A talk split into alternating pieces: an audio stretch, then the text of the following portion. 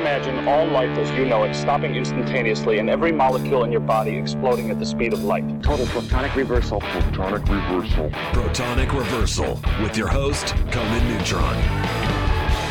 Broadcasting from a secret underground lair in Milwaukee, Wisconsin.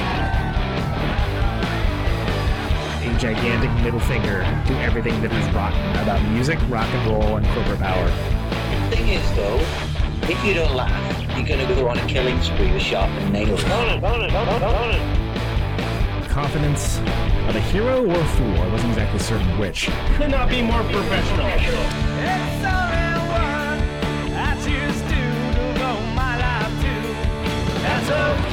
It means something. It means something.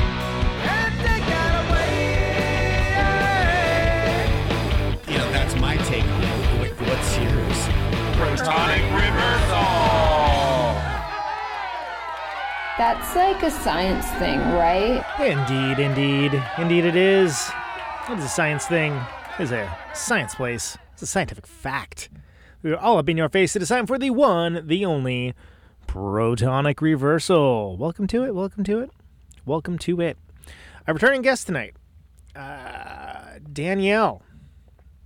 Danielle de Picciotto, who is uh, one half of the Hacke de Picciotto, which of course says with her husband, the incredible Alexander Hacke. And this is her uh, third solo record. It's called The Element of Love. Love. And released on Valentine's Day, 2021, as one does. Uh, and um, great to have her back. It's a kind of a mixture of spoken word, electronic soundscapes, melancholy violin, things along those lines. It's been a while. I when I had her on last time with Alexander, it was right at the beginning of COVID. So looking forward to talking with her about it. Uh, first time listener, the name of the show is Conan Neutron's Protonic Reversal. You can always find the archives for free at protonicreversal.com. Uh, anyway, let's just dive right into it. Well, Danielle, welcome back. It's been a little while, hasn't it? Yes, it has. Uh, yeah, we've we've. Uh, I, if I remember correctly, last time we spoke, it was kind of right at the start of the pandemic, which was actually Yeah. a while ago. Well, it's a year ago.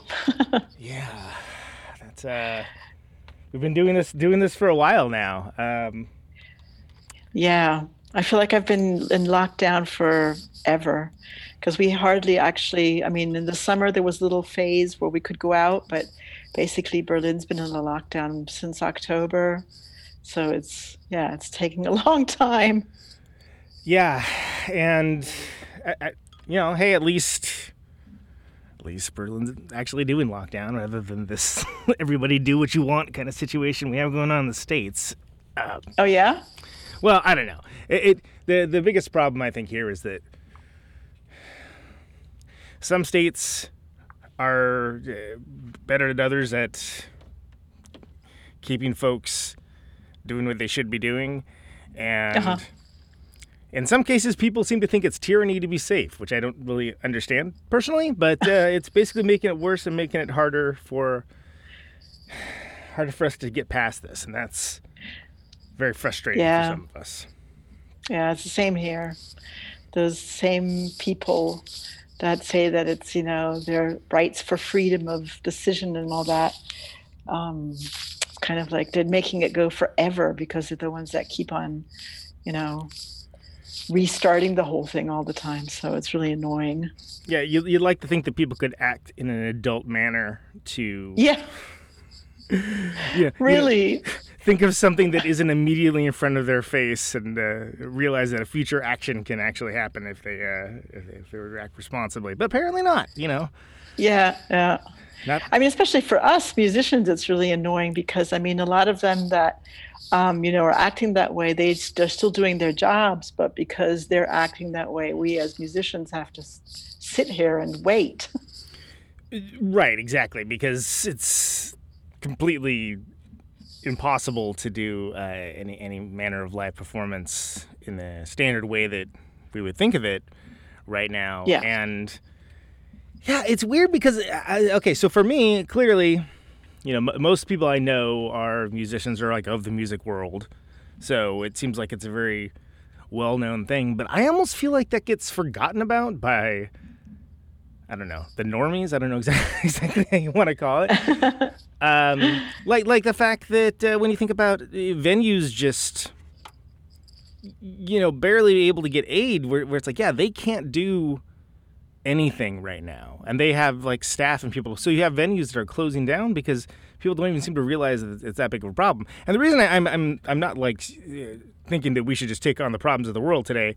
I bring that up because touring is a big deal uh, for Yeah. you and, and and a big part of your life. And Absolutely. like a lot of folks, and maybe even and more than some, it's just upended everything for you. Yeah. So, I, I, I, can you talk a little bit about? Oh, and I guess we should also mention you have a new record as well. Yes. Uh, s- so different folks have been adjusting in different ways. You know, there there's some folks are are doing a you know live stream shows and things along those lines. Okay, some folks are recording new stuff. Uh, was this record born of pandemic, or did it was it already kind of in the works before that? Um, no, it wasn't in the works before. I was planning on doing a solo album anyway. So basically, you know, I would have done it if the pandemic had been there or not.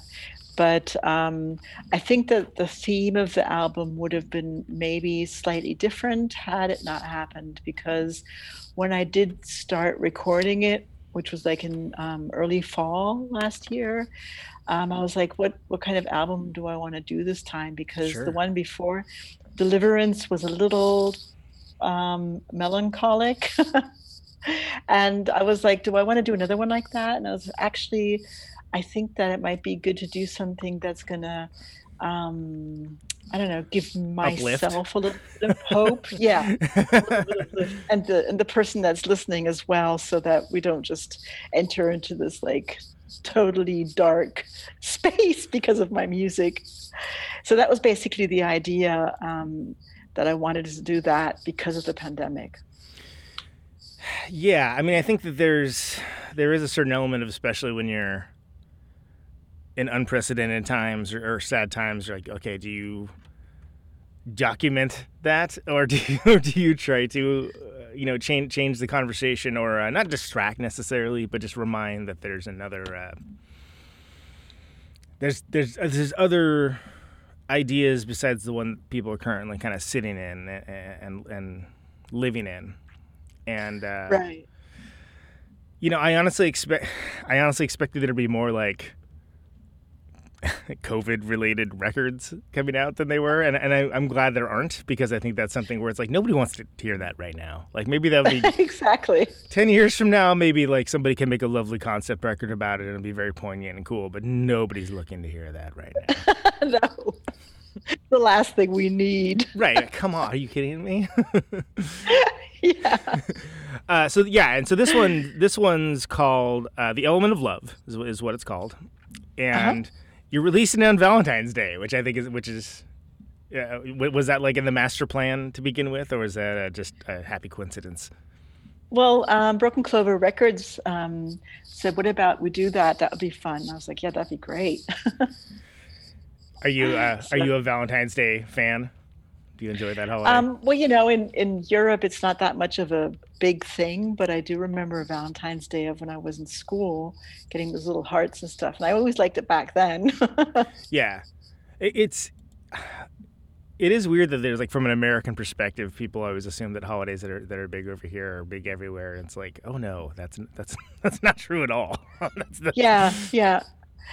I know it's it's strange, you know, when you move here and then those things aren't celebrated in the way that you're used to. You have to get used to that. And Valentine's Day always kind of I don't know, it was it was always somehow a sweet thing when you were, you know, in elementary school and stuff. Yeah. So I have it in nice remembrance.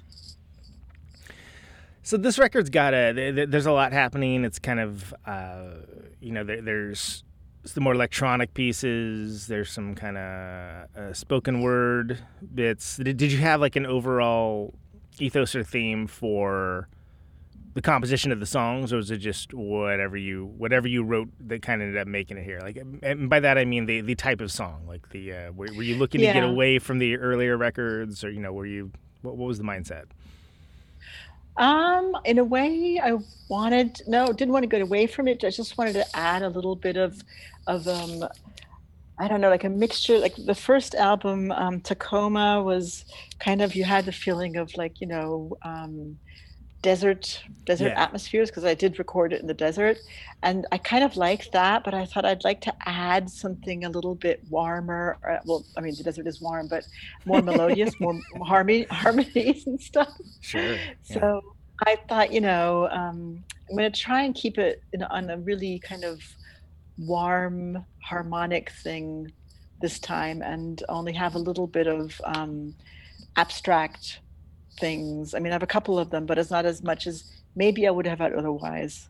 Again, because the same thing that I wanted something that makes you feel kind of cozy and, Yeah. you know, and kind of know, like warm hearted. Well, and you know, it, it's that's the element of love, right? So it Exactly. makes sense. exactly. So I'm I'm at the moment like I really like doing stuff that's um electronically maybe a little harsher and experimental. But when I was doing that album I was like, ah, I really want this to be something comforting. So um, and that was fun. It was really actually because it was just at that time when I was recording it that all those, you know, QAnon people and all the conspiracy theories started popping up in Berlin. Yeah. And there were some really weird situations where I was sitting on a rooftop because it was late summer and I could hear them chanting these weird things from afar. And it was super creepy. And I was like, oh my God, the world's going crazy. I need to do something that's going to like Sure. somehow make yeah. me feel better. So so it was really important for me at that point to make the music that way too. Well, okay, so then with the yeah, with the state of the world, I kind of feel like uh, unless someone's completely lives in a bubble or, or is very disingenuous, it's going to seep in in some capacity. Uh, I mean, I, I suppose it's possible someone could, you know, just I don't know how uh, self-involved you'd have to be to not notice there's a global pandemic, but uh, creatively, at least, it, it's it seems like there, there's going to be some presence in the room uh, about what's happening, and not just pandemic-wise, but yeah, the, the you know this non-agreed upon set of facts, uh, Right. conspiracy theory world, et cetera, et cetera. And that's hard. I feel like it's hard to get a message of much of anything that isn't related to that or a reaction to that out uh, because of all the noise. Yeah. And did you? uh, I mean, I'm, I'm not. I'm not saying that like you know there's necessarily a reaction to that, but I mean, do you just kind of have to shut that out? You think the and do and do your own thing, or what? What was the approach to putting it, putting this together and putting it out during chaos world, basically? Well, in a way, um, I don't think like blending it out is really the solution, although I do blend it out a little bit um, just by being in my studio and working on my stuff.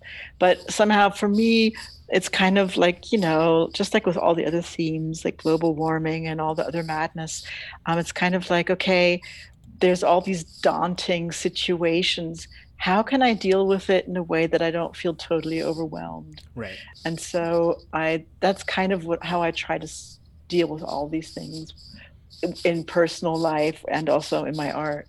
And that's kind of what my album's about like you know okay there's all these things but how do i deal with it so that i can deal with it and actually even get something positive done or maybe create something positive instead of going under? Because i kind of think that's also a responsibility of artists to do that you know we're the ones that that are supposed to kind of like you know give solace or or show alternative ways even if they're crazy you know stuff like that Yeah, and you know, you're almost. It feels like you're almost asking. You know, the, the or asking the listener or reminding the listener. I don't know how you want to put it. Uh, to kind of find that power within themselves too, right? I mean, exactly which I think is. exactly I'm surprised there aren't more asks of that kind, rather than just everyone sitting in misery all the time. Yeah, I think that that's the only way we're going to solve anything. You know, that's, I mean, that's for instance, that's what that song, um, Who Am I, is about, um, where I'm saying, Who am I? You know, I'm this and that and that, because it's kind of like Socrates says, if you want to get anything done in the world, you need to recognize yourself first. So recognizing yourself is kind of like okay who am i? What am i made of? And and what are my strengths and what are my weaknesses? And how can i involve myself into something with my strengths and not let myself be pulled under with my weaknesses? So you know stuff like that. I mean with me my work is always kind of like um, delving into things that i'm thinking about. It's always personal but i always try to turn that personal part into something that's kind of universal for everybody that can kind of understand it or maybe even identify so it's not like egoistic. And so that's kind of that was the work throughout the album. I wonder if, uh, and I'm, and glad you brought up that song because I was actually going to ask if you wouldn't mind uh, just us going through the the songs in order and you kind of give us a little background on you know the, the title, the lyrics, the composition of it, and maybe anything about the recording, anything that stands out to you. Uh, I don't Uh-huh, think we've done this sure. before that I, that I can remember, but like it's I, I've, it's something I've kind of developed in the last year that I, I think you can kind of get some interesting stuff out of it. And I found you to be very, someone very thoughtful about your uh, about your art. So, you know, some people you try this and uh, you know you don't, you don't you don't get much out of it. Let's put it that way. But yeah uh, but if you don't mind, you know, we can give that a go, Yeah, sure. and you can just uh, speak about each one. So first first song is Sea of Stars. Uh-huh. So, um, well, let's say that, you know, for me, global warming is a pretty big issue. And so um, I've been reading a lot about it. And I'm kind of, I've uh, applied for a, an art grant because I'd really like to do some more artworks on that whole subject, kind of like finding new sustainable ways of how to survive. And I read this one sentence um, about how the first astronauts, I think, um, got on the moon and then they saw, or they were in the in the capsule and they saw the Earth for the first time from far away, and they said they had to cry because it was so beautiful. And I was like, that image just really stuck to me. And I started looking at all these different images and video clips of Earth, and I was like, it's really just such an amazingly beautiful planet. Um, it really is like I don't know, it's like a magical thing that floats out in this dark space. And so I was trying to, you know, in the lyrics, I was thinking, so, you know, what is all of our future on this planet? And are we going to make it? And is this beautiful planet is going to be, is it going to be destroyed or is it going to survive without us or whatever? So it was kind of all those musings that I have when I look out um, at the sky, or I did look out the sky last year when I was recording when it was dark at night. And I was thinking, wow, you know, where it's just like it's so inconceivable the whole situation of being on this planet and um, what's happening, and, and yeah, those are just the thoughts that belong to that to that song. Yeah, and there's a lot of a lot of folks that are you know people that are astronauts have kind of expressed looking at Earth from the moon that you just get like you know a- sense of scale and scope and just the idea that yeah we are you you know problems that seem like gigantic or uh, insurmountable differences just seem so petty and, and small by comparison. Right. And I think I can't remember who it was, but somebody once said that um, you know they they wish they could share that experience with other folks on Earth, Yeah, and I think that's uh, gosh, it sure would be nice if we could. if we could have that kind of like humanist sort of thinking uh, in general, right? But uh, yeah, yeah. It would be because it's really incredible. I mean, I also tried to add like this feeling of magic or mystery to Yeah. the to the piece, you know, because it's if you look at it, even if you look at it on a clip, on a video clip, it's like so incredible that, you know, this thing is like, you know, racing through the sky and we're on it and it's so beautiful and I don't know, it just it's almost almost impossible to really understand the whole process of that happening you know? Um, of course all we, we know we know all of that but still it's just so incredible that it's magical and i love magic you know? I love um, magical stuff like fantasy and stuff so um, i thought yeah it's really important not to lose that feeling for the magical situation that we're in Right, and as, and as and as much as it's science, you know, the moon's always loomed large uh, in, magic and myth and uh, Yeah. and, and everything, and for good reason, right? I mean, Exactly. pretty, it looms large, literally. It does, and it's very influential. Uh, beautiful. So, th- and then did you have any thought? Like, did you always know that was the opener, or was that something where you kind of let yourself Yeah. later? Yeah, it was supposed to be like an introduction to my universe. Nice. uh, so then the next one, the second song is uh, the miracle. pardon me, the miracle of the dead trees is the second song. But that basically has the same gist to it. Um, it was kind of like thinking about how um, we always kind of um, look at the stuff that we can see and we kind of, you know, that's how we live our lives, but there's so many things we can't see.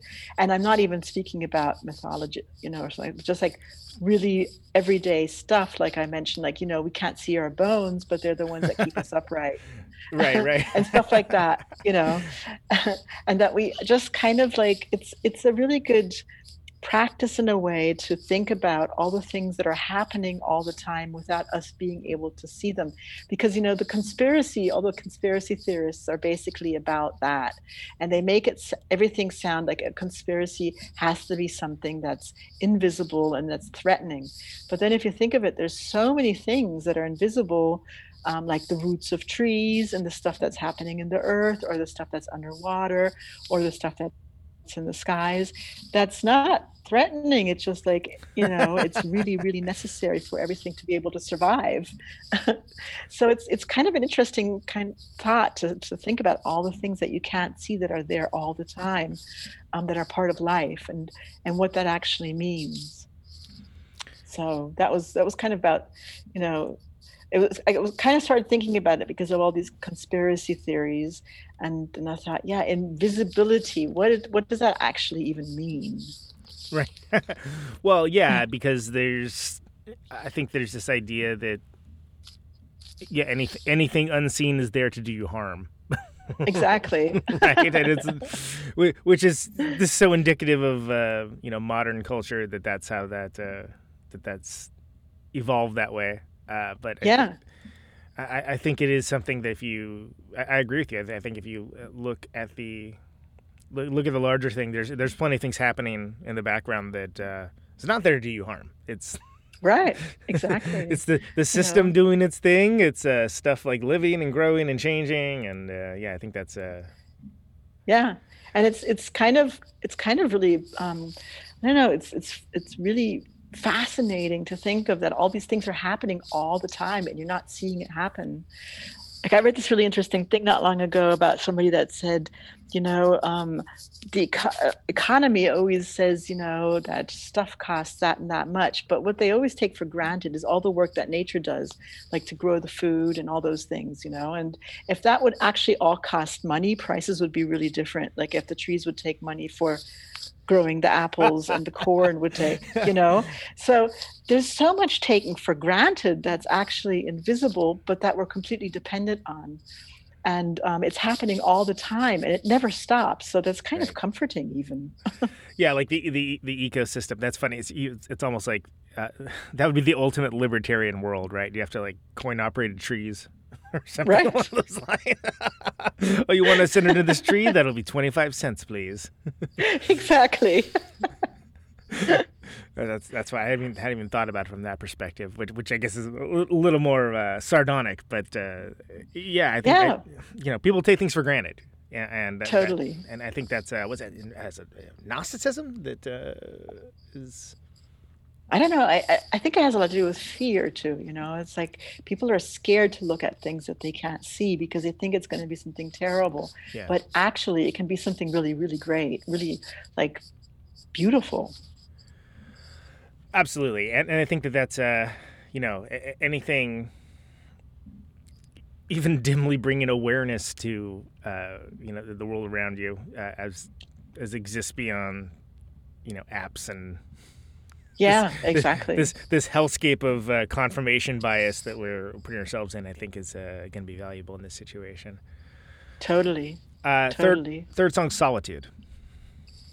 Solitude was um, was the thought of I actually um, had already been playing the, this. I've been working on this song for quite some time. I performed it already before the pandemic, so um, it was kind of the feeling of you know the human being being lost in this industrial world. So you hear all these like sounds of the machines Yeah. and the inhuman um, metals and stuff like that, and that you can kind of hear this woman walking in between these things, but still singing kind of beautifully. And it's like that's the feeling I have that we're kind of lost in this maze of industrial life, um, and that we're still beautiful, but that we're lost. That's kind of the simple version. Well, yeah, but I think that there's, you, you know, it's almost like immediately identifiable. I, I think back to, you know, I, I- read some study where, you know, a lot of folks have trouble sleeping without having some kind of noise or something along those lines. You know, like it's it's become Right. so, so ingrained and such, such a part of their life that if they don't have this. this this noise in the background, they literally can't go to sleep. Like it doesn't put them into a relaxed state because it's just become part of everyday life. Um, Yeah, yeah. And I think it's really interesting because, you know, before the pandemic, a lot of us just didn't kind of forgot about nature because, you, you know, you can be so immersed in everyday life and, you know, working with a computer and, and going to work or doing whatever you're doing. And nobody really, really took nature that seriously that it can really do something big. And then suddenly this, you know, this um, thing happens to us, which is nature. And, um, so I think it's interesting that I had that song before the pandemic happened, whereas basically only the you know the, the mankind dealing with industrial life and nature not being there at all. So that was an interesting. I thought this is really interesting because that's only something I could have written before the pandemic. right, you wouldn't have been thinking about it in those terms. Uh, Yeah. during it, right? Because it's, Yeah. sort of, it's sort of like the uh, was it um, like David Foster Wallace? You know, this is water. Like you don't think about it when you're in it. Exactly. Nature does that. Yeah, it certainly does. Na- nat- nature uh, doesn't feel that that's rude at all. Nature will do it whenever nature damn well Nope. pleases. Doesn't care. Uh, beautiful creatures. That's the next one. So beautiful creatures is like this um this kind of belief of mine that sounds maybe a little crazy. I really love superhero movies and comics and fantasy and all that. And i'm kind of convinced that um, we could be capable of a lot more than we actually think we are.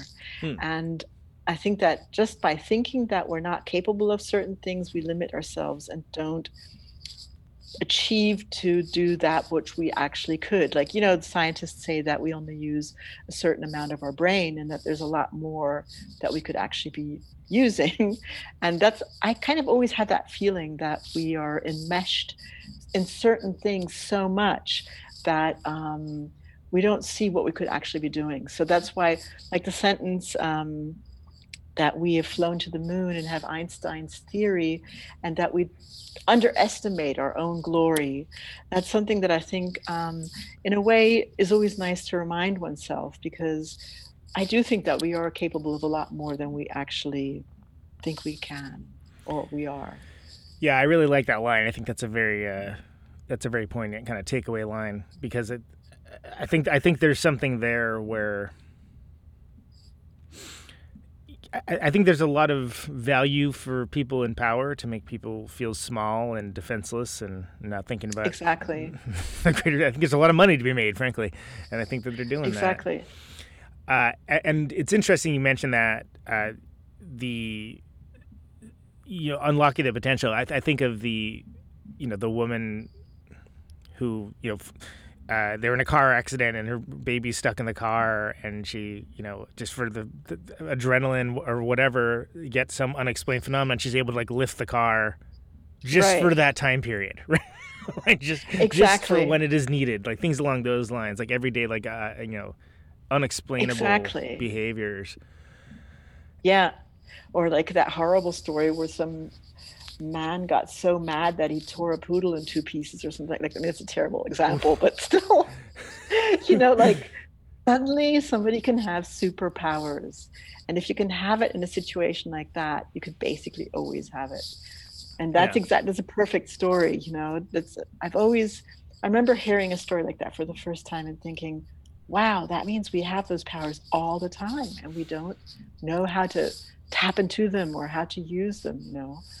And if we weren't constantly busy with all this stuff that's like, you know, like war and all those really useless things, we could spend much more time delving into that. Right. And, and you know, and then think about the think about things like manifestation of will too, and and it's like okay, yeah.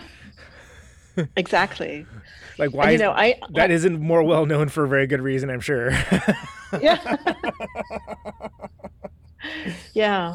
But you know, I experienced the fall of the Berlin Wall, and um, for me, that was really something that um, that really kind of blew me over because you know it was such a such an institution. You never thought that something like it would ever disappear, and then from one day to the next, it was like it was just like uh, well, you know, it was torn down yeah. and that was was only by the will of the people that said we have had enough. Like you know all the east germans just went in the street all of them and they said it's enough.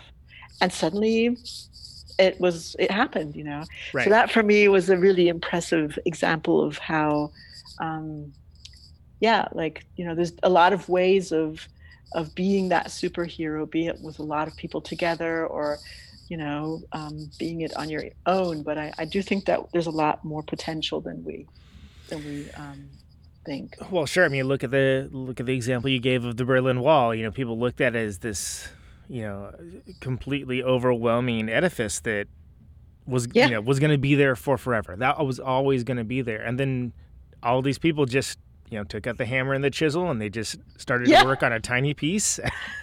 exactly and then a second person came in and a third person and so on and so on and then you know just hammer chisel fall and it yeah something that was going to be there for forever is gone and it, that, you That know, was people amazing. did that it was yeah Yeah. absolutely 100% agreed and, I, i've that metaphor has been used for um to good end about a lot of things Yeah. uh, not not to get too political, but Michael Moore made a pretty uh, beautiful uh, in, into one of his movies was something along those lines, and I thought that was really prescient if you think about it in terms of like what the people can do. If you exactly. if you let yourself be elevated from the misery for a half second.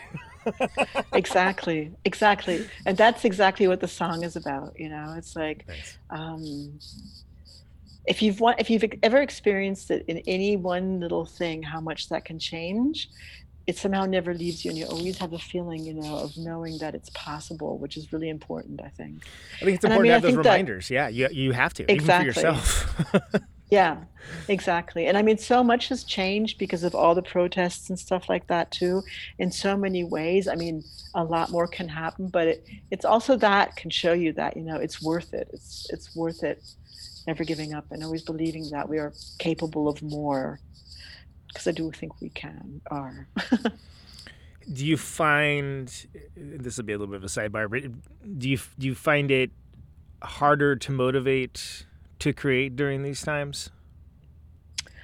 Um, not really, to be honest, because I'm either on tour or I'm at my studio. Right. So, um, because our whole tour was like all of our tours were canceled, Yeah, so it's kind of like I've been on the road for like um, ten years almost now.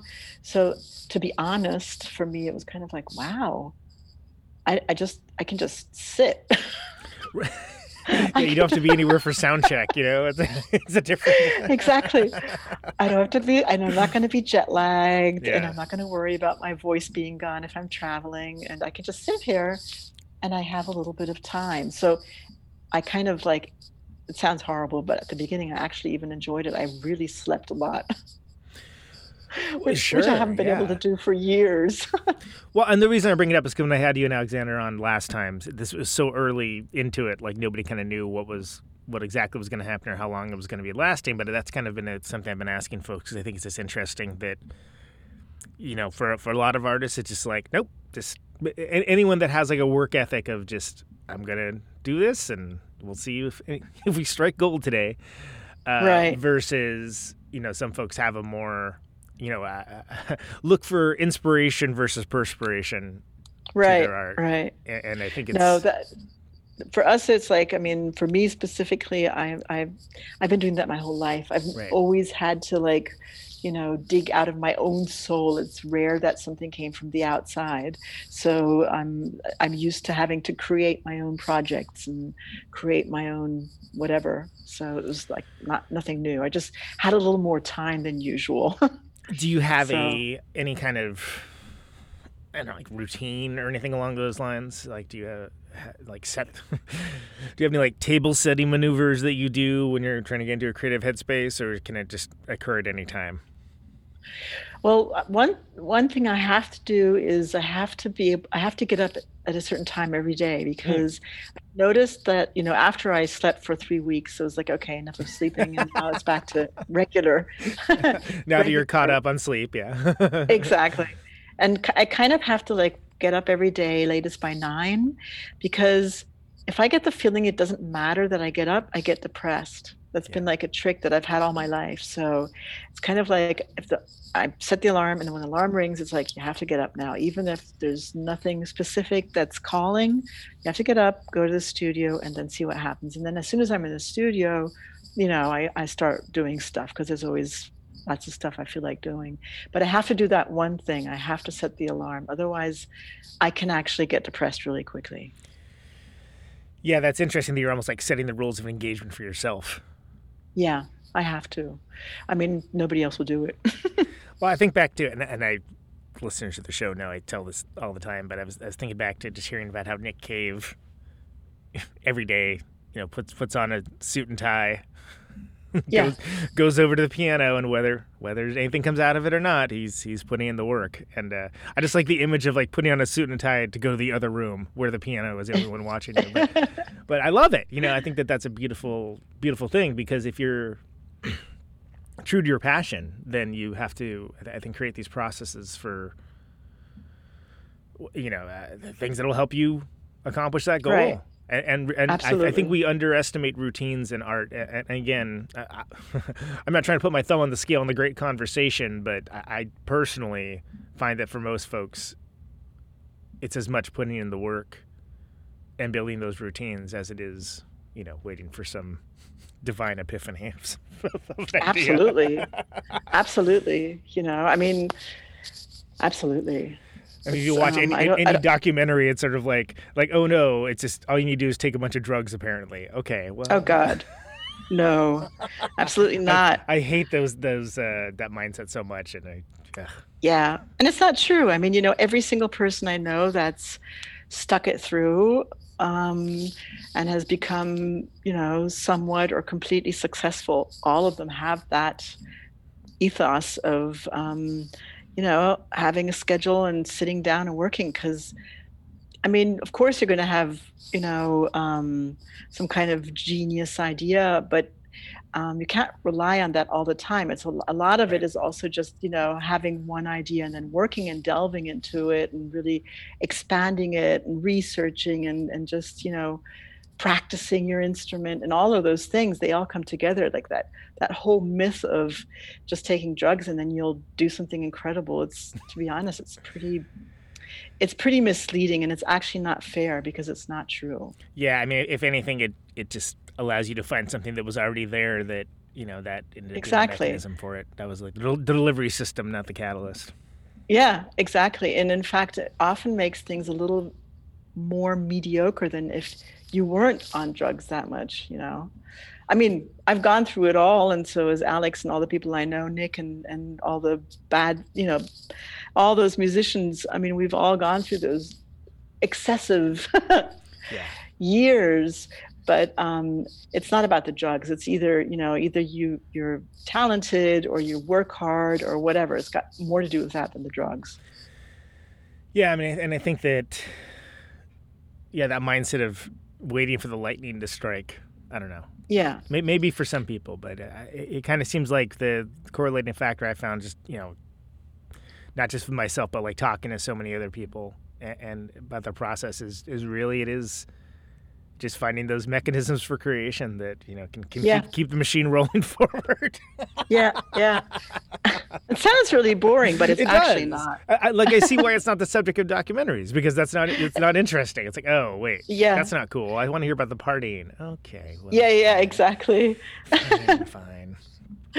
Yeah, but you know, I mean, there's like you know, there's I don't know if you if you go back and you uh, Thomas Mann, the writer, you know, or Jackson Pollock, even though he was like super excessive, he had a really strict um, day schedule. Like Yeah, Picasso, anybody, Nick Cave, um, you know, uh, Foetus, even you know, Gen, Gen Genesis, or I mean, everybody, all of them. The thing that I heard once was that the thing that really um, you can count on with every single person that you maybe have heard about that kind of has managed to you know stick through it is that they work 24 hours a day on what they're doing. I think that's that's the um, yeah. Do you that's ever, a true story. yeah, absolutely. And do you ever have like a um, well, and that's a, that's a good point. I guess like right now, there's not a whole lot else going on, but in times in times when you are out and about and you have an idea or like a concept or you know, maybe even a lyrical phrase or something. Um, do you do you have a, a, way of like doing that kind of record keeping, and do you ever refer back to it, or is it something where you you feel like if it's Absolutely. good enough, it'll show back up on its own? No, not at all. It's, I, I, um, I have a book next to my bed. I have a book in my, my bag that I always have with me. I have notebooks everywhere because um, they do just come. Sometimes I wake up in the night and I have a sentence in my head and I write it down because I, I definitely will not remember it. do you ever, do you ever look back on it and be like, huh, wow, yeah. that's Oh, where did that come absolutely. from? like oh constantly constantly. I mean you know and that's the thing um, about that strike of lightning. I mean that's that's kind of also what that song second song about invisible things is about is like Yeah. you know there's so many things happening with your um, with your under like with your um, what's it called? Subconsciousness constantly like if you're meeting people your subconscious notices all kinds of things. When you're alone when you're out in nature your subconscious is constantly like registering things that you're not aware of and then they suddenly come out. And um, that's kind of a bolt of lightning you know? And it can happen anytime. So like sometimes i'm i don't know sometimes i read a, a sign like incorrectly i'm looking out of the bus and i look at a sign i'm like what did that say and i read it completely i was like wow Yeah. that's so cool if it would really say that yeah, and yeah, all of those things you know yeah. I uh, th- this is uh, my, my father uh, worked uh, years and years back when he was a much younger man. He he he worked on a jackhammer, like lost a lot of hearing, uh, Uh-huh. especially in one of his ears.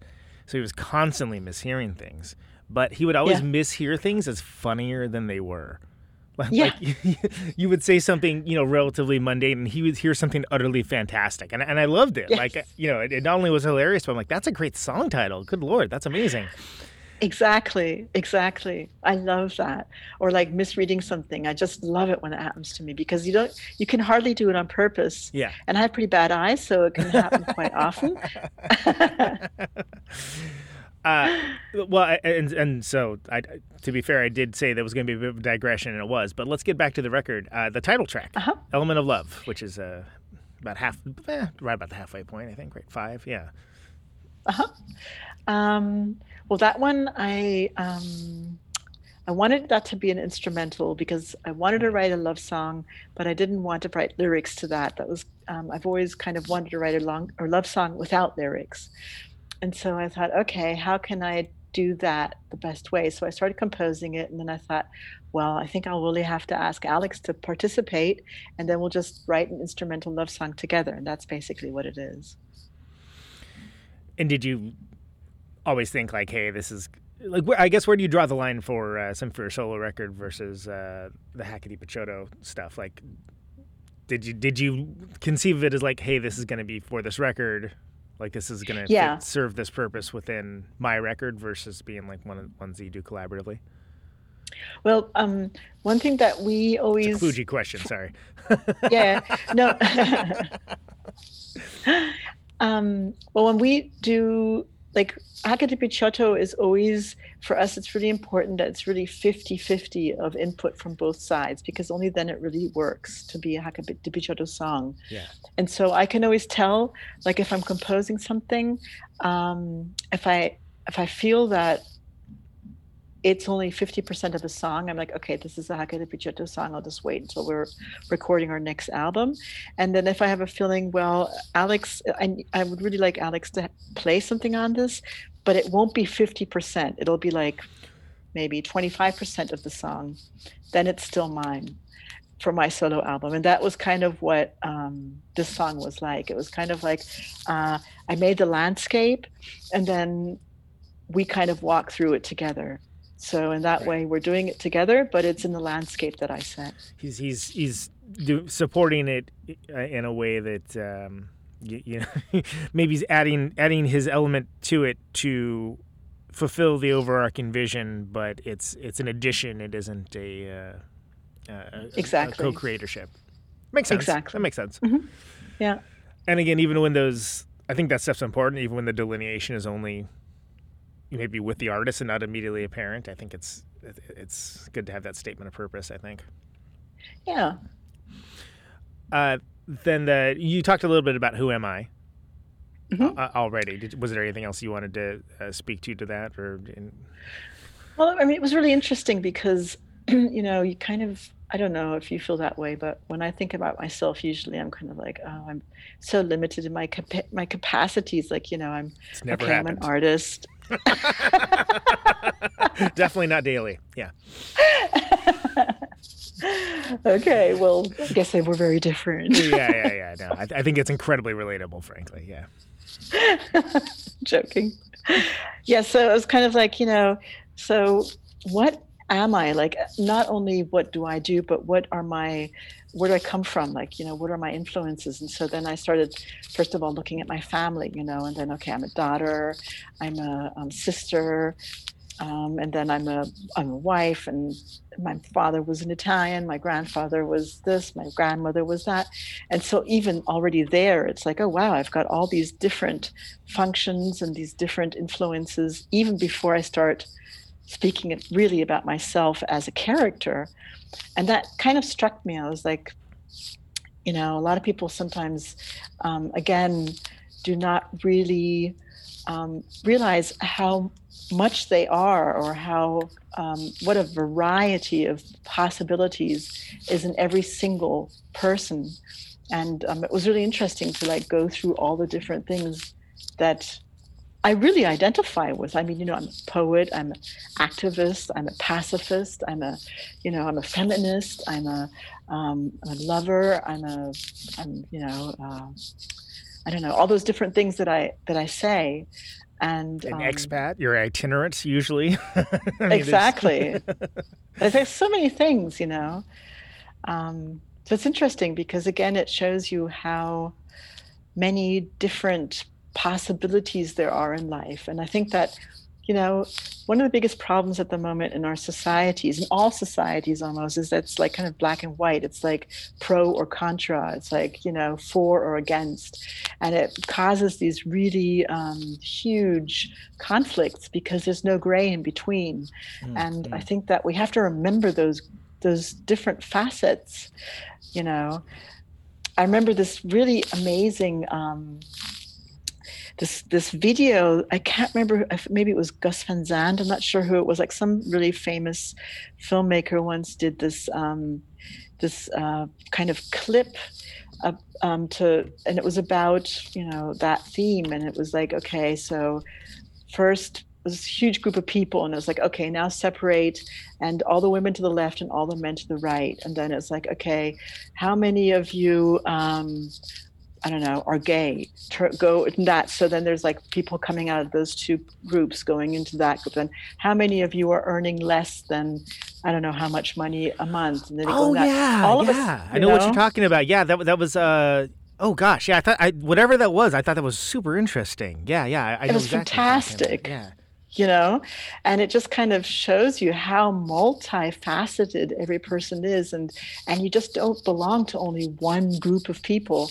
And as soon as you kind of remember that again and you know remind yourself of all those different things you belong to all kinds of different groups and it kind of opens up that you know one against the other thing. And so that was kind of an experiment I did in that way because again, you know, Socrates said you can only do something if you understand yourself. So that's the first step you have to go through and then you can start changing the outside.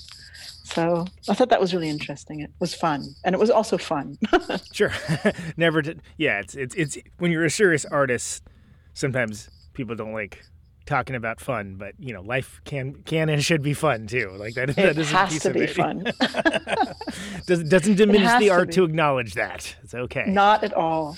I just uh, finished writing my second graphic novel oh, in German, and I'm going to be translating it in English. Um, and it, the title of that is the um, how would you translate it? The um, the the cheerful art of rebellion. And it's basically the history of berlin between um, 87 and 95 and like before and after the wall came oh, down. sure yeah. What, uh, what a know, time to be alive right? Amazing. Yeah exactly. And it's about you know the old 80s where the you know nick cave and all those bands and then the techno DJs and all sorts. And I kind of what I'm speaking about mainly there is that all of these people had this kind of humorous way about seeing things, no matter how serious they were. This kind of Dadaistic approach, you know, to things, like just turning things upside down and seeing what's going to happen, and, and and that way they invented all these new things. And it's kind of like um, that humor is really really important. Like it's really important even to like you know generate really serious stuff, but you right. have to have like a humorous approach. Yeah, and it's it's a very different experience when you don't. And I think that exactly eh, not necessarily necessarily unpleasant, but it's just it's it's a very different experience. And and I think that there's this is again this is just Conan Neutron's theories, but I think there might be this idea that somehow uh, by putting that in in some fashion, even if you know, it's just like a tag or something along those lines, it somehow diminishes what came before. And I, I think quite the contrary. I think it actually adds to it a lot of time. Yeah. Not to say that Absolutely. everything's not to say that life's a joke or anything. Yeah, no, but, but it, it, can be outrageous. I mean, you know, if you think of most art, music, be, like beginnings, they were all outrageous. Right. And outrageous always has like a you know a tinge of hilarious, like oh my god what are they doing right i mean one of my favorite films of all time is brazil right and exactly brazil is absolutely hilarious as like a dark comedy but it's also utterly horrifying in every way and it, it can be exactly. both things at once yeah exactly uh, I yeah. mean, there's you know many many facets of humor too. So absolutely, um, absolutely. Uh, yeah. Tell me about the glory of innocence. The glory of innocence um, is a song about you know, um, I love innocence. It's like it's a, yeah. it's a character. You know, I just I love innocence in people, and I love innocence in children and in animals. I just love innocence, and we all had it at one point. You know, and there's always the question of yeah how much you know how much do we lose? Some people somehow never really lose it. Some people lose it at a very early stage, um, depending on all kinds of different things. But you can also kind of like keep it for yourself in a way. So in any case, it was kind of like looking back at childhood and all the things that one was innocent about, the hopes and the and the the dreams that one had, and somehow finding a way back to that, in spite of terrible things happening um, which I kind of mentioned at the end, where odd yeah. things starts happening. Um, I think that's like um, something that can actually be a valuable kind of experiment to to go back and remember those things and see how much of that is left within yourself, and if you can maybe like make that come back stronger. Do you think there's some confusion culturally about innocence versus naivete? Yeah, absolutely. I mean, naivete is not necessarily considered something positive. And um, I think innocence innocence has a sort of wisdom to it too. Yeah. Like kids have a certain kind of wisdom, even though they're innocent, maybe even naive. But um, I think innocence somehow always has that little grain of hope somehow. Mm, mm. you know so i thought that was really interesting i mean i, I once a therapist once told me if you want to if you if you have somebody you really really don't understand in front of you try to imagine what they were like as a child. And um, and that can help you understand that person better like where he or she's coming from. And it's actually really amazing to do that. I've done it a couple of times where i just imagined about imagined that. And it really changed your perspective about how to deal with a person and maybe even deal with a certain problem that you're having with that person differently Huh, that's interesting. Yeah, I, I guess that totally makes sense. You know, it, Yeah. it, it, it may be applied very differently as an adult, but if you Yeah. if you can get back to those core principles and ideas, yeah, why not? yeah you know just imagining him or her as a little boy or little girl and that they were probably scared of the dark right? like yeah, yeah, that. yeah. Like you know, okay, this you know, as as a kid, they grew up in a chaotic environment, so they're looking to create order, or you know, that's why they like make their make their own worlds. Like it's very important. Exactly. You know, like it's yeah, that's uh, I never thought about that. That's interesting. Yeah, that's what this that's what that song is about basically is kind of, you know, um because I'm always thinking like, you know, what can you do to not be depressed about these things that are happening yeah. and what what tricks can you do? And there's simple things that one can practice that really can help. It's interesting. So I'm always trying to find stuff like that. I, I think of the the, the the popular internet ad that kind of has turned into a bit of a meme of these try these six simple tricks to yeah, fight oncoming impression, uh, depression and ennui you know like, exactly. which again using humor to address a serious problem but uh, Yeah, yeah, yeah. No, but it's true. uh, so next up is homesick homesick yeah well um i mean one of the things that i really missed obviously now in the last year was traveling and homesick for the us because it's you know it still is my the place i come from and it seemed so far away. So that's kind of just about that. It's basically just trying to um i don't know express homesickness in in maybe I don't know, a kind of um, sounds weird, but earthy way, like as if you're walking through a field or something and thinking about a place that you miss. But it doesn't make you miserable. It's just kind of like a tug at your heart. Yeah, and, and that's always I always find interesting hearing people's thoughts on that particular concept, especially when they're they tend to be such as yourselves, usually more more itinerant than not. Like you know, what is the idea of home? What what what does home mean to Right. you? What defines a home? What makes a home? You know, that's can can you can you Yeah. miss something when you're already there? you know, like Oh yeah. yeah. I mean that's you know, that's a theme that Alex and, and myself have been really working on because we've been nomads for ten years. yeah. and now we're here. We've been here for a year in Berlin, which I mean is you know Ale- Alexander's home basically. Although um, there's so many places that are home for him and for us in the meantime. It's interesting. It's really interesting. We still haven't really. I mean, I don't know if you can actually ever really understand what a home means because I don't know. It just becomes more and more complicated. but I definitely always feel homesick for for the United States because I don't know. I don't know. I guess you know if you grew up somewhere, it's always going to be within within yourself. So I was talking to you. even when I'm there, even when I'm there, I feel homesick for the way it used to be when I grew up there. Right, You know, not meaning politically, but you know the smells and the the nature and the friends and all that. So I don't know that never really leaves you. And it can be something nice too. I mean, again, you know, going to the song before, if you, you can remember those things, remember the good times, and give have it give you strength. But then sometimes it makes you a little sad. So that's what homesick is. Uh, Absolutely, yeah. And then I also think about that. I'm speaking to speaking to someone about this. I don't remember who it was recently on the show, and just talking about the idea of when you have when you tour a lot and you have friends in, in different towns and different areas and things along those lines, you know, you can not see them for like extended periods of time, and then you just, you know, whatever, pick right back up, and it's, it's as if no time has passed at all, even though it's been like a year or like two years, whatever, et cetera, et cetera. And it's a very difficult thing to express to people that haven't had that experience or lived that life, but it is very, it's very unique. I found it's something. Totally. It's something I've I've certainly come to value more as I've gotten older. Certainly, let's put it that way. Um, but it, it, it also occurs to me that like you know that in and of itself can be a homesickness as well. You know, Totally. Yeah. the, the- totally. the home of your it- friends you see while you're on tour and while you're out doing your art.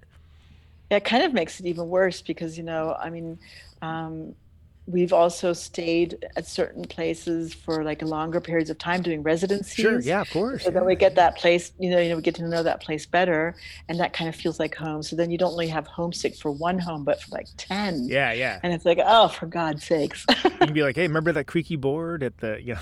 exactly. It's like, oh, uh, Knocked is the next song. yes. Night. um, night. That's um, actually um, when I was writing my book, I was researching a lot of stuff. Like I have these these um, huge folders of photos and texts of you know back then when the wall came down, and um, I was going through all of that, and I also found a lot of lyrics I had written back then or poems and stuff because I used to write a lot of poems, and I found this piece, and it was really funny because I really remembered writing it. And it's the story I, I, I actually remember why i was writing it because i used to work in clubs all the time. And um, my favorite time of the day would be you know going home at seven in the morning and in berlin back then cabs were really cheap. So you just take a cab home and just sitting in the cab and watching the sun rise um, but just before it rose it being dark and everything being quiet you know and you Mm, being in that mm. little globe of light within the cab and feeling really safe and comfy and and just hearing the music of the driver in front like li- you know quietly playing and stuff. And and i, I wrote a um, poem about that and that's what the song is about. It's like um, sitting in a cab and looking on the outside seeing the bright lights go by and seeing people standing in the front of the the clubs you know drinking and just kind of letting all of that drop away and really enjoying that that comfort of the night. And then at the end i ask myself why is it that it seems so much more elegant than the bright daylight? Like why is it that that darkness and and, and night or you know shadow seems so it just seems more comforting than light? Yeah. and that's how the song ends. Yeah, yeah, and, it, so it it brings to mind, not as an exact corollary, but that Jim Jarmusch film, uh, Night on Earth. Uh, exactly Like just that, that idea of yeah, kind of being these these observer and passenger between stories and uh, exactly con- the context and all yeah that. hmm exactly that's wow cool cool analogy because um, that's exactly the feeling and you know it's i know it's like because it's dark outside the light that you see or the things happening in light they're so pinpointed and they always like like a, a story or something it just makes everything seem i don't know more interesting or something so and i'm i'm actually you know i really like the day i don't i really like getting up or right, you're not a that. vampire. Yeah, exactly. i'm not no i used to be i used to have a garlic allergy That's hilarious. I mean, that's not hilarious. That sucks. But like, that's you know, the trope. the the trope of an artist that kind of parlays in like darker music. That's that's what's making me laugh there. Yeah. exactly so that's what the song is about it's kind of like you know what is it about darkness that makes us feel safe in a way which is odd because you know if you think of it you know that was what at the very beginning scared people being in the dark you know the prehistoric man or whatever and they, so they got fire but it also has a really comforting element to it right and so it's kind of like a dreamy dreamy kind of poem Yeah, and I think it, it it depends on the type of person too. Like, there's certainly people that don't feel that way. Like, I think I think most let's put it this way: most people that listen to this show probably completely understand what what you're driving at here and, and Uh-huh. would agree. But I think there there are people that you know, talk about that fear of the unknown we were speaking about earlier. Like there are people Yeah. that just like assign it as like, oh no, that's a nefarious thing. Like, only bad things Yeah. can happen then. Which, okay. But remember, I'm in the cab. I'm not. I'm right, not exactly. You're a protected walking. situation. Exactly. That's different. I'm scared of the dark. Well, and I've always found that, you know, as someone that just generally gravitates towards later hours, let's just go ahead and say, Uh-huh. even when when music is not involved, like I've, I've always, I've, I've, I found that very uh, resonating. Let's put it that way. Yeah, Uh-huh. I find that to be a resonating Nice. concept. So, uh, Strange Times, Strange times. the song title, well, not not just a general declaration of where we're at. Yeah.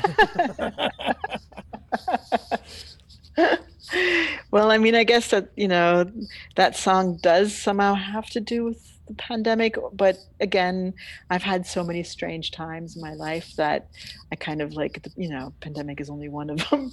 so right. it's just about also.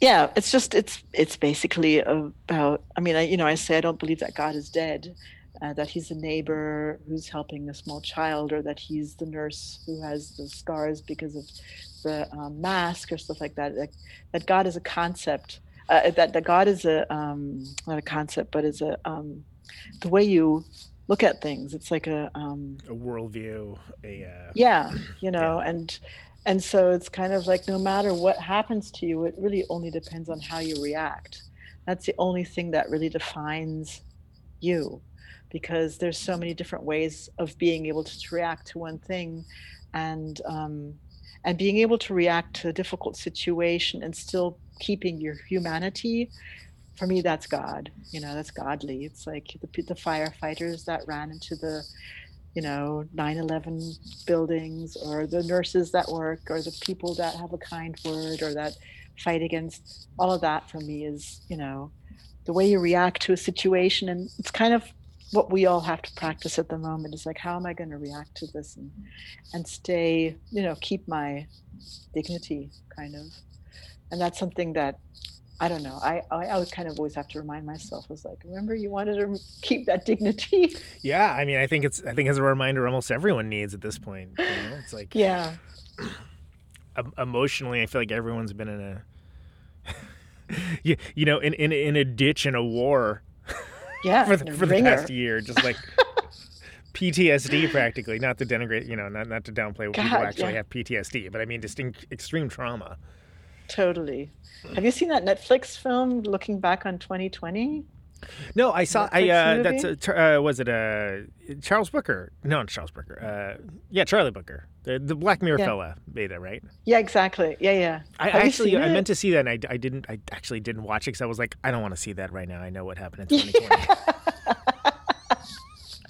but was it was it good? Was it worth watching? It's kind of like you're just looking at it and you're like, it's funny. I mean, it's done in a really funny way. I mean, Yeah, it's, yeah. you know, it's total satire. So you can laugh while you're watching at it. But when you're looking at it, you're like, oh my God, I forgot about that part. That year was just insane. yeah, it was. And and you know what? Now that uh, things are a little different politically over here, Yeah. maybe I can maybe I can stomach it. Yeah. Yeah, yeah. At the time, I was like, nah, I think I'll watch this, uh, you know, expressionist no. Russian film instead. That take me away to somewhere else for a while. I don't want to be reminded of those right now. No, absolutely. Absolutely. It was only, you can only watch it after, you know, after February 20th, uh, Right, January right. 20th. Sorry. Yeah. Some arbitrary deadline. Yeah. Well, but Yeah. it's the same thing of like, you know, I'm, I'd be more interested in, in the uh, the poignant COVID record that comes out ten years from now rather than one that comes out now. It's like no, Exactly. like, I don't want to hear Yeah. that, please. I don't want don't want to hear your song about double masking or vaccination, or whatever. exactly. Spare me.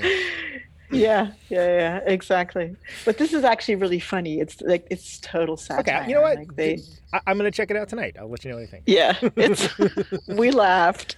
I mean, Samuel Jackson is at the beginning. He's like, um, so this is a movie. uh, So he's he's told this is a movie about 2020. He's like, what? Why would you want to look at that? All right, all right. You know, So- that's how it starts. So it's great. starting off with the correct amount of self awareness for us, so that's good. Exactly. Oh, absolutely. It's hilarious. uh, so la- last song on the record, "Decline of Western Civilization." So not only just a, a overarching concept and ethos, but uh, you know, also the name of a, a documentary series that two of which are, are, very, very important. I think Yes. culturally. Yeah, totally. And I've always loved that title, I have to admit. I think Yeah, it's fantastic. Amazing. Oh God. It's like, oh my God. And um I mean, I wrote that in the fall and we didn't know what was gonna happen politically, right? So Yeah. I was like, um, besides the fact of all this, you know, global warming and the pandemic and all that, if um these elections go badly, it might be the end very quickly. And i was just kind of you know trying to envision that. And and i often i mean i guess everybody all of us has a feeling that something's kind of like in the decline that things aren't working out and that things really have to change. And um, i was thinking of like how many different um, you know um, societies have disappeared like the roman empire you know the egyptian the, the, the pharaohs pharaohs and all those even i was um was reading this one thing um even spain i mean spain used to be the the most powerful um, country in Europe, Yeah. which I completely forgot about, you know, or England. right. It's like the empire, you know, like all these different empires that have gone, and now they're like, well, you know, not empires anymore.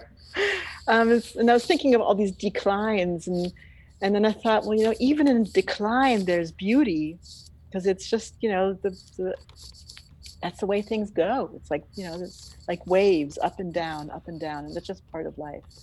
And so that's what the song is about. Is like, even if it is the decline of the Western civilization, there's still beauty in that civilization. You know, there's the beauty is always, always there, no matter what happens.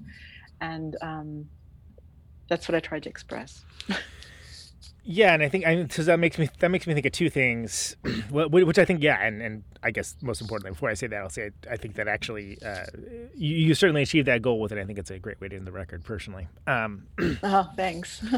uh, before I launch off on like my TED talk here, uh, but but the it, it makes me think of two things. First of all, which is uh, yeah, the, the the same the same deal of yeah the, the decline, right? So of course that's a bit of an homage to uh, you, know the Romans, right? And, and Yeah. as, as, as mentioned, and but then also if you think about the fact that history was written by the Romans as well, yeah.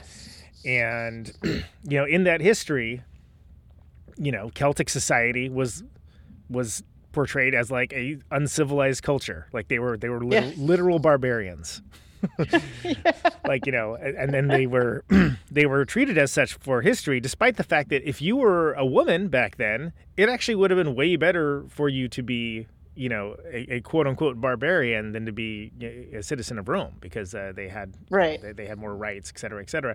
But because they weren't the ones uh, telling the history, that's like lost out of time.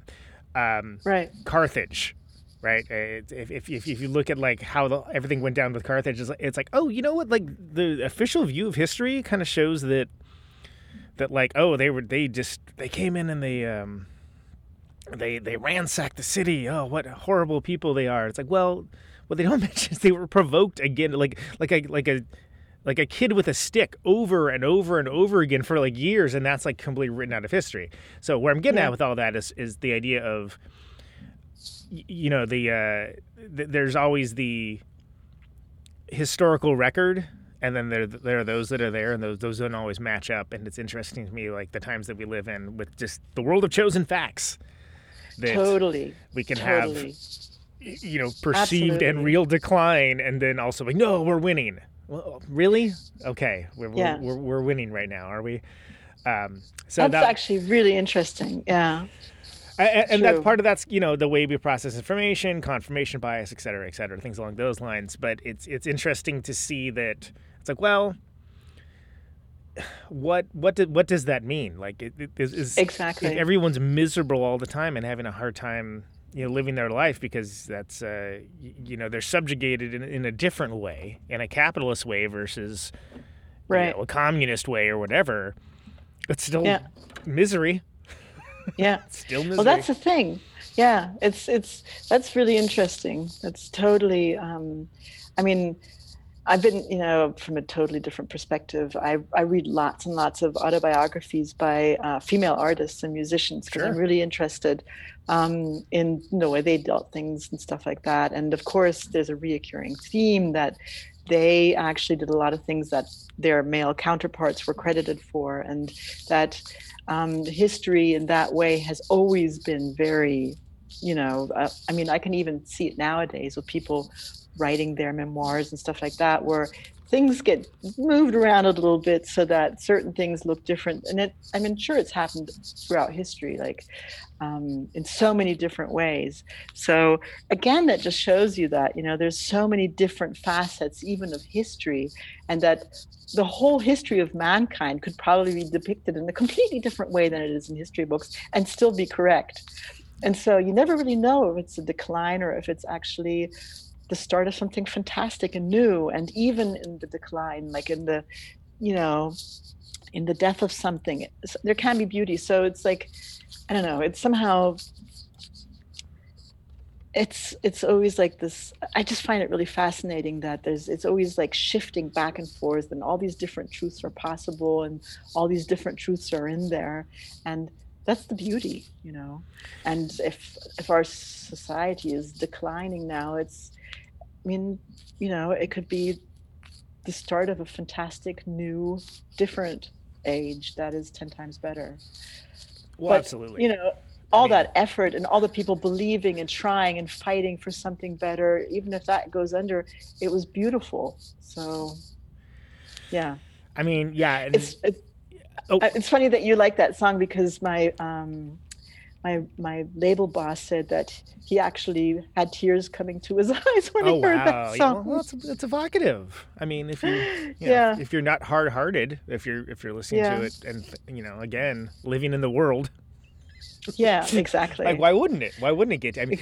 and and you know, what's one thing you you brought up, and again, kind of going back to that sort of winner's history of things, like you know, think about you know uh, how important to history someone like Angela Davis was. Exactly uh, in America, and then how just you know there's there's not a lot of biopics about Angela Davis. you know, Yeah. th- there's Yeah. uh, uh, uh, uh, uh, Curie. Um, you know, how important to Madame history Curie. was, was, was, was Yeah. yeah. How, how how important to history was she? You know, and it's like Yeah. yeah, she won the Nobel Prize twice. Yeah, no big Yeah. deal. yeah Literally changed the- everyone's ideas about radioactivity to like the modern age, but no big deal. Yeah, whatever. yeah So on and there's so, so, on many so on. stories like that you There know. are, and and I think that that's um, and, and again when you talk about like uh, you know, the decline, well, it's like well, what decline? You know, as, as perceived by who? And that makes me think of um, and and this is dangerously heading towards just like a you know Danielle and Conan talk about books, but like you know uh, people's history of the United States. You know Howard Yeah. And you know that was an important book for me when I read it because it was like oh oh okay. So what they have in these history books which always just kind of seems a little bit like that seems vague. That whole section seems sort of hmm, weird how they just vague. they they, bla- they blasted past that pretty quick.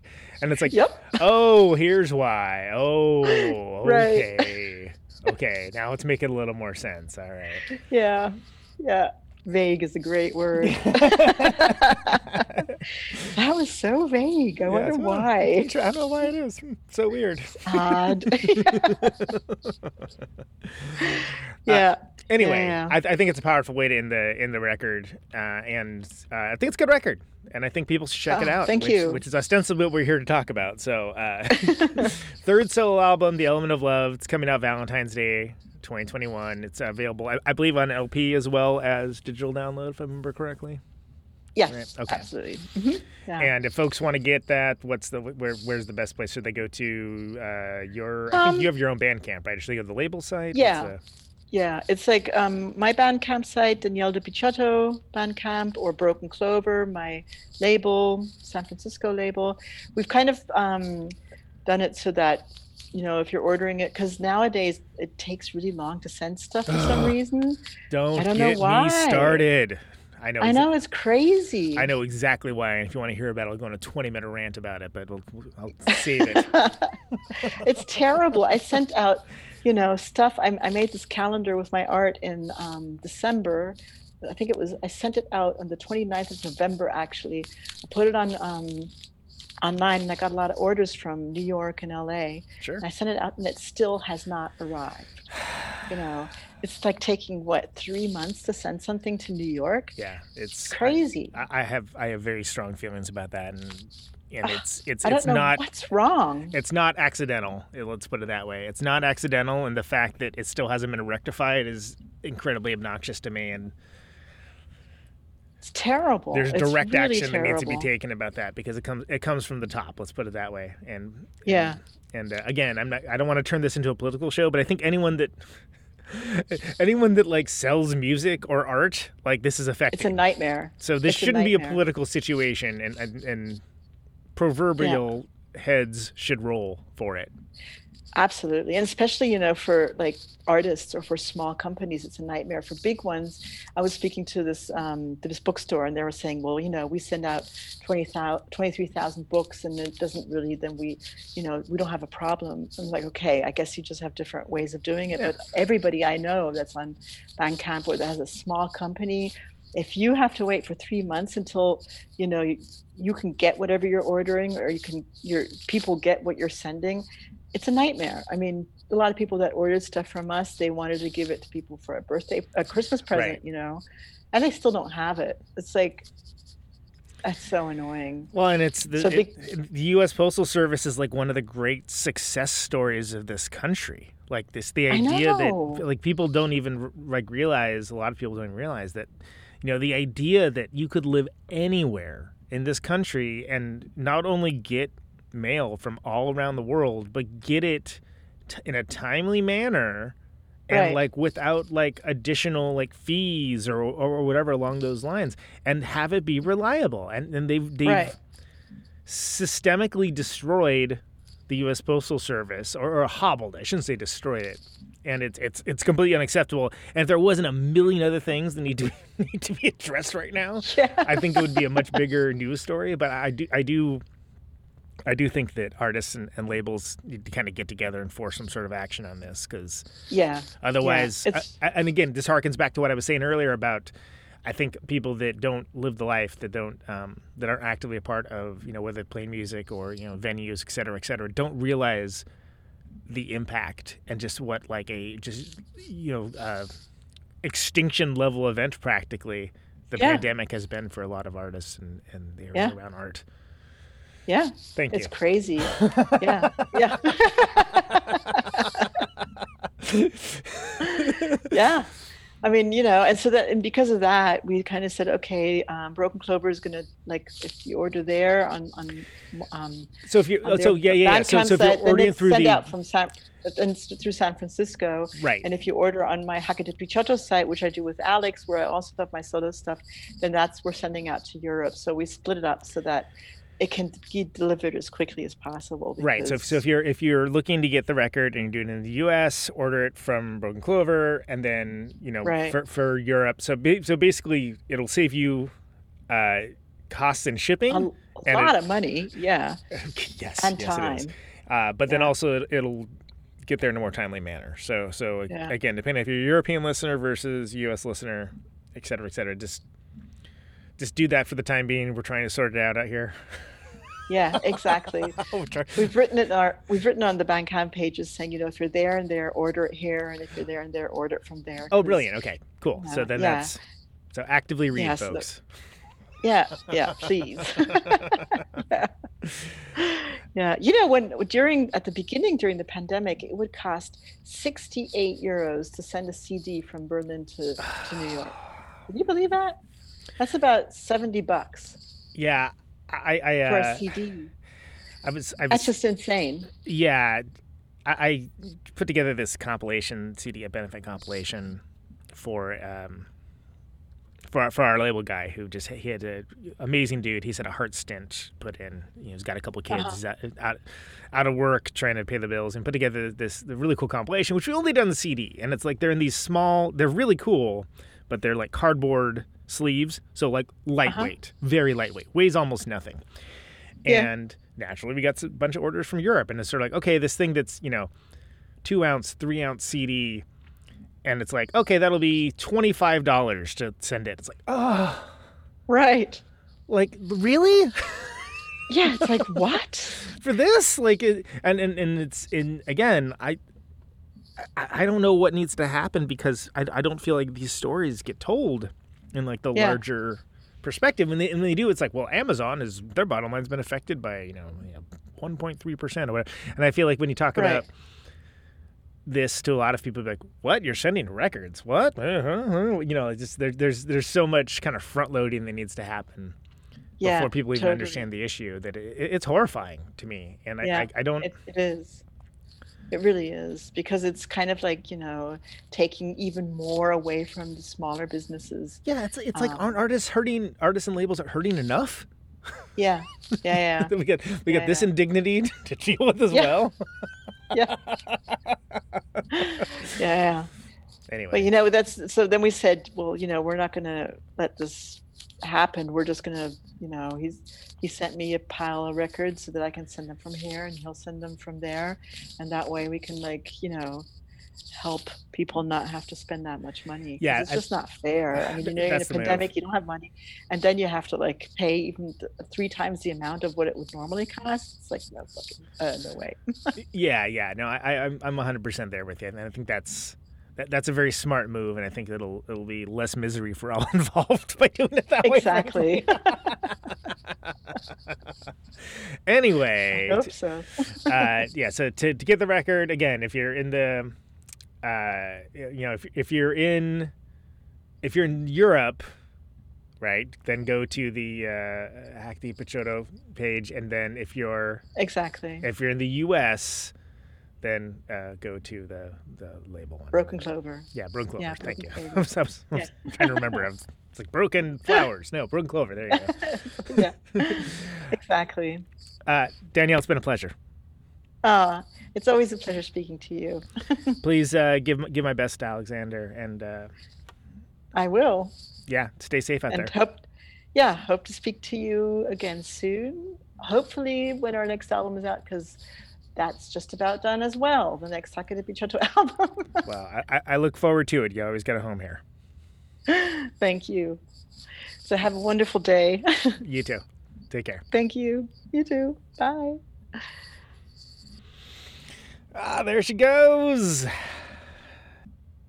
Danielle de Picciotto. Let's hear a song from the record. We talked about it plenty, right? Let's uh let's throw that on.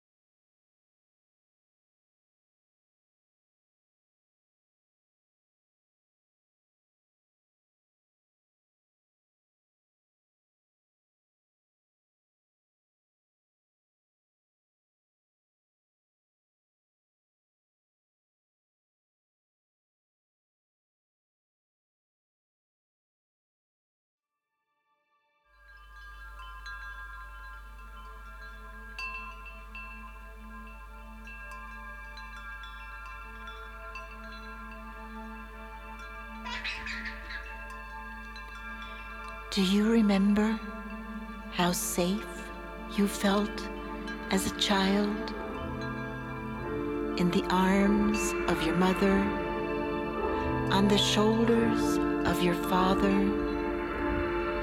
basking in the glory of innocence? They were king and queen, and you knew nothing could ever go wrong.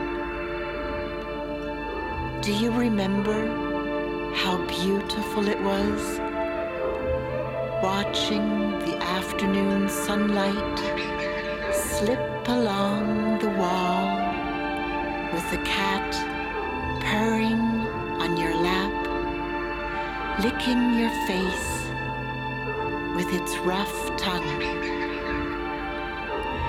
Fairy tale books spinning their yarns of stories with the smell of pancakes floating in through the kitchen and the clinking and clanking of pots and pans announcing lunch. Feeling hot and sweaty and watching the cars fly by on the way home from a romp in the park and knowing that a hot bathtub filled with soapy bubbles would be waiting. And you knew the whole world was waiting for you. Pure joy of birthdays with their cream laden cakes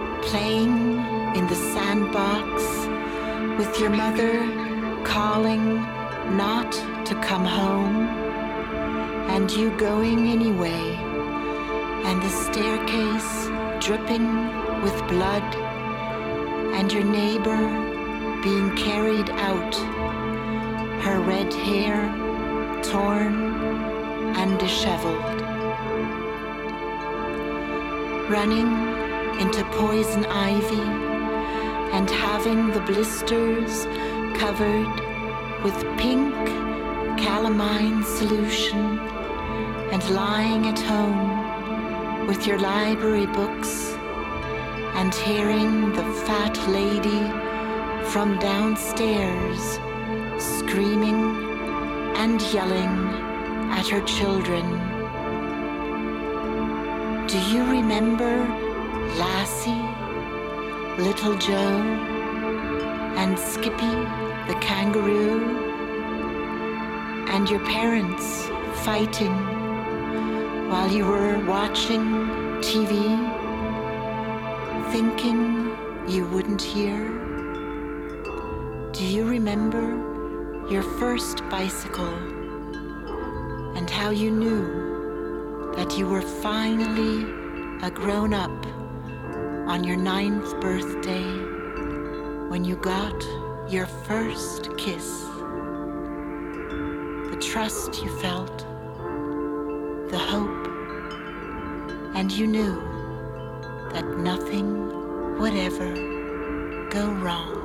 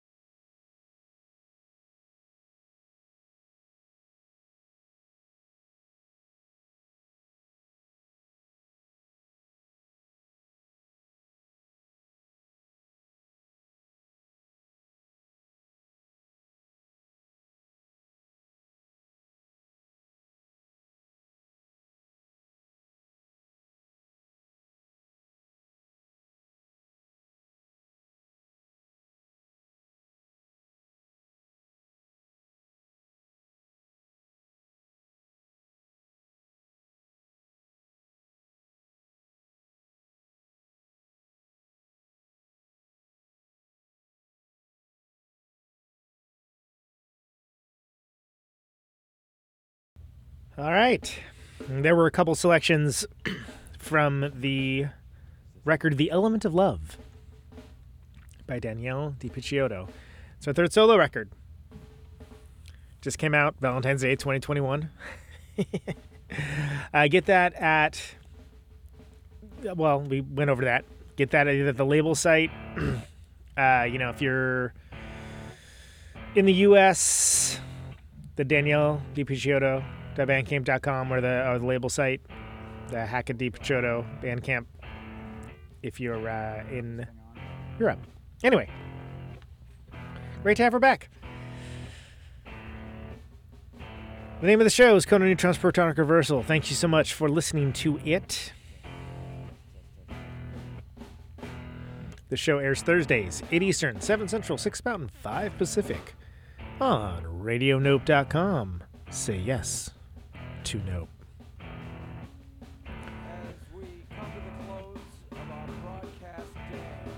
ProtonicReversal.com for the archives. Wherever your finer podcasts are downloaded.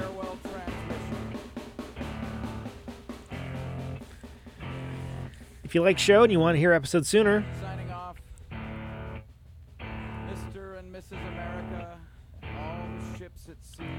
patreon.com slash Reversal. $1 a month will get you there. No ads, no sponsors, no kidding.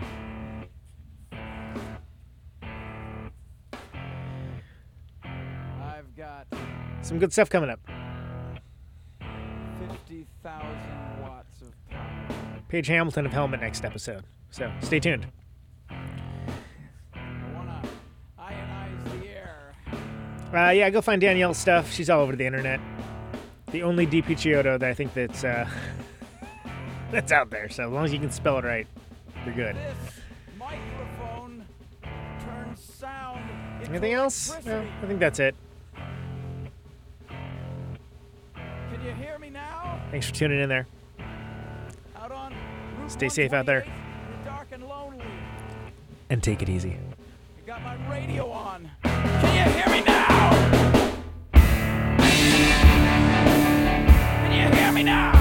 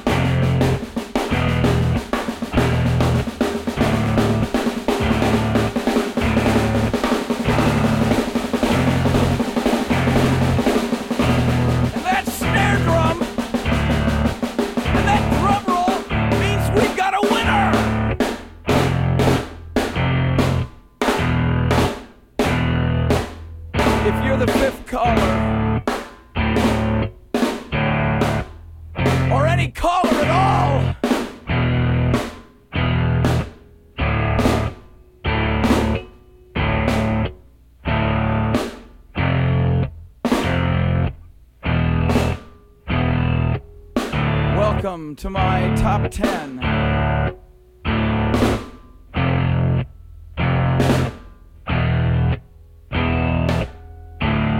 I'd like to thank our sponsor.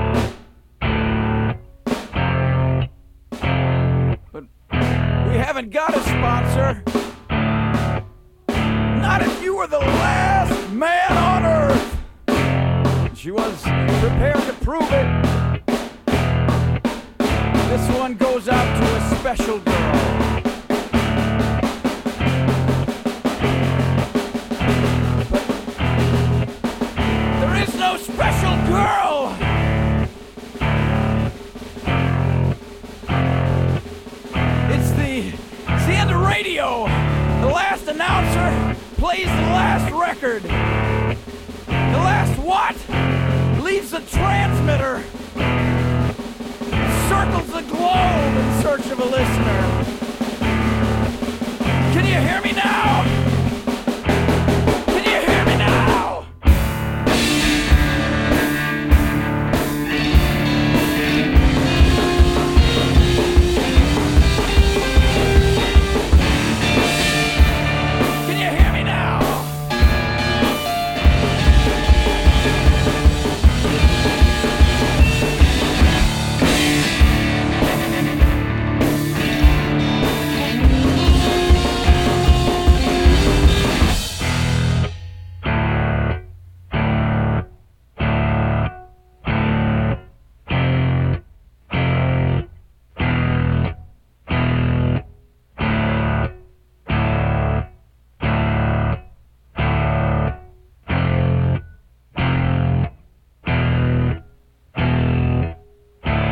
Really broadcasting if there's no one there to receive. It's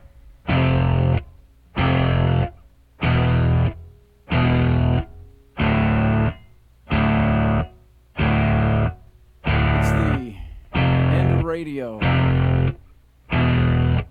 As we come to the close of our broadcast day.